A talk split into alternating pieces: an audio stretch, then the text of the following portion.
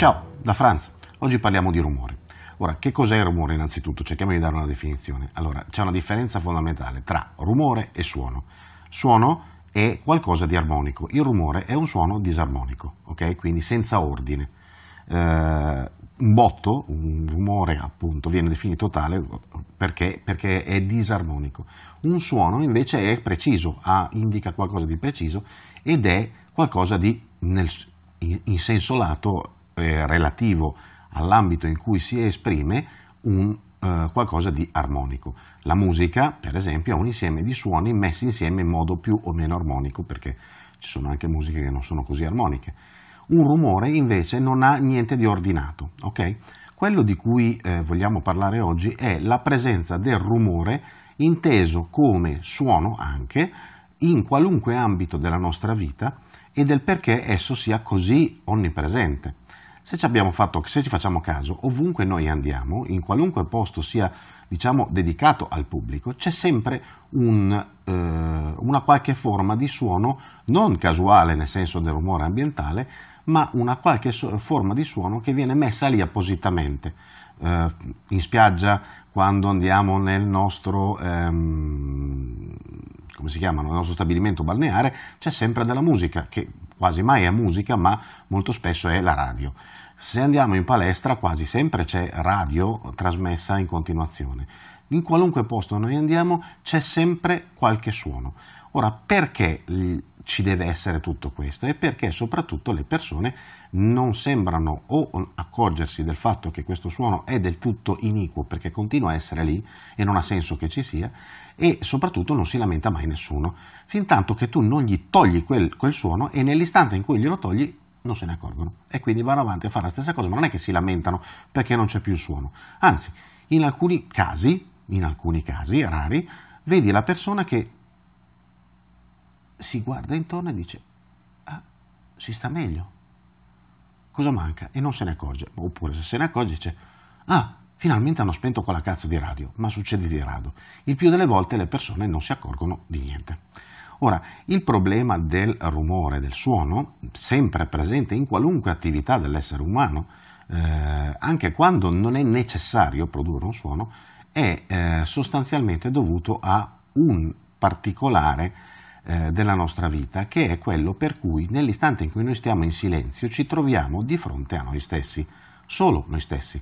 Perché? Perché non c'è un rumore, non c'è un suono a cui appigliare la nostra attenzione. Quindi nel momento in cui, per esempio, noi andiamo a, ehm, a fare degli, degli, esercizi in palestra, abbiamo bisogno della musica nelle cuffie, perché se no ci rompiamo le balle. Nell'istante in cui andiamo eh, a fare qualunque cosa, accendiamo l'autoradio, per esempio quando siamo in macchina, accendiamo, mettiamo sempre su qualcosa, ci deve essere sempre qualcosa che consente alla nostra mente di non rivolgersi all'interno.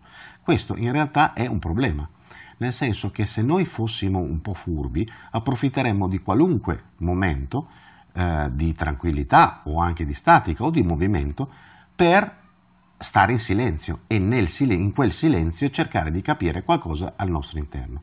Il problema è che le persone nell'istante in cui si trovano in silenzio vanno in panico. Perché? Perché se al tuo interno non c'è niente, o meglio, se al tuo interno non c'è nulla di cui tu sia consapevole, nell'istante in cui cessa qualunque tipo di perturbazione sonora, tu ti ritrovi in silenzio e nell'istante in cui ti trovi in silenzio ti accorgi che al tuo interno non c'è un tubo e quindi vai in panico. Sono, c'è una mh, mm, mm, camera eh, particolare, che è una delle camere più silenziose, credo sia la camera più silenziosa al mondo, non chiedetemi dov'è, che è strutturata in modo da essere talmente eh, silenziosa che addirittura è possibile sentire tramite l'orecchio esterno, quindi non quello interno, i battiti del proprio cuore nel momento in cui viene isolata questa stanza. Ora, all'interno di questa stanza così silenziosa non si è ancora trovato qualcuno che riesca a resistere più di pochi secondi o al massimo due o tre minuti. Dopodiché le persone vengono colte da ogni sorta di disturbo emotivo, attacchi di panico, l'ansia, eh, paura e devono per forza uscire da questa stanza e recuperare una dimensione di rumore. Questo perché noi non siamo abituati a osservare il silenzio, a, non, a, osservare in silenzio e il silenzio. E quindi nell'istante in cui ci ritroviamo senza una distrazione dovuta al rumore o al suono esterno, non sappiamo più che pesci pigliare. Provate a farci caso la prossima volta che vi trovate in un ambiente in cui vi viene imposta della musica.